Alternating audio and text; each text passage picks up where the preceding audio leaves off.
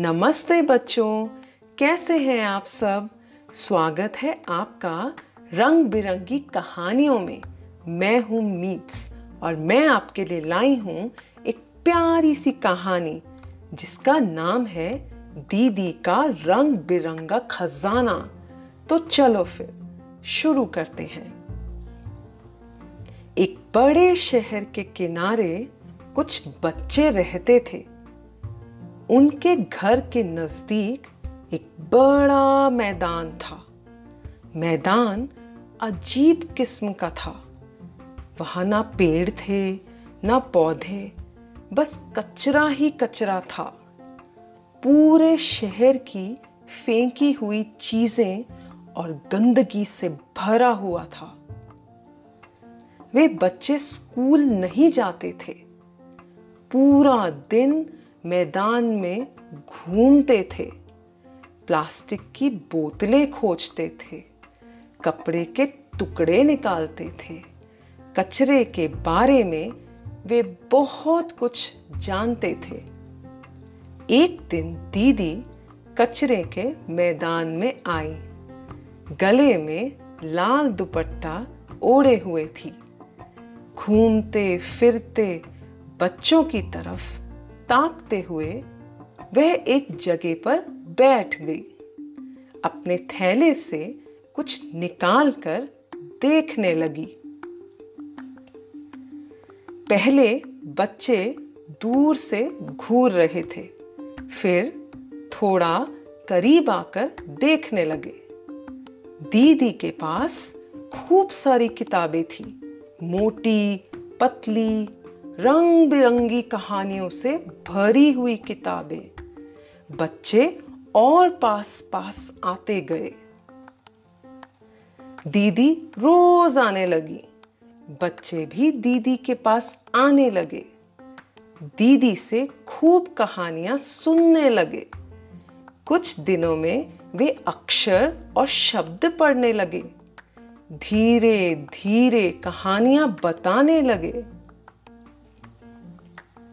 एक दिन बच्चों ने सोचा, चलो, दीदी की जगह को खूबसूरत बनाएँ।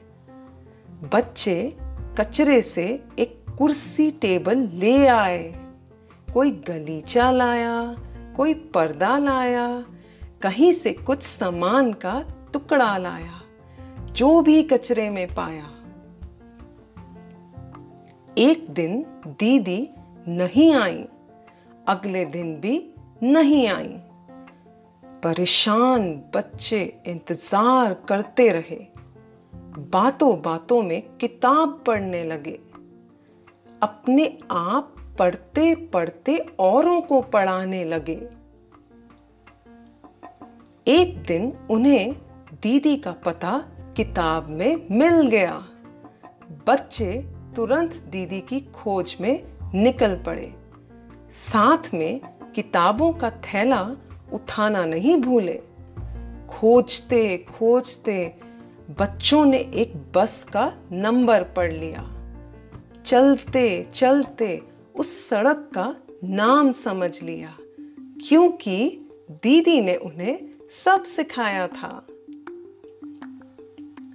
बच्चों ने एक दूसरे से पूछा, दीदी का घर कहाँ है? इधर है कि उधर है।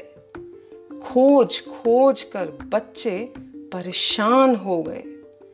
थक कर वापस जा ही रहे थे कि किसी ने एक लाल दुपट्टा एक खिड़की से लहराता हुआ देखा। उस घर में दीदी बिस्तर पर लेटी थी। बीमार और उदास दिख रही थी। चेहरे पर ना कोई मुस्कान, ना कोई चमक थी। डॉक्टर ने दवाई दी थी, पर दीदी ठीक नहीं हो रही थी। बच्चे दौड़कर वहाँ पहुँच गए। दीदी को एकदम गले लगाया। किताबों का थैला उन्हें दिखाया। बच्चों ने कुछ पढ़कर सुनाया। दीदी फिर से मुस्कुराने लगी। उनकी आँखों की चमक वापस आने लगी। अब दीदी फिर से आने लगी हैं।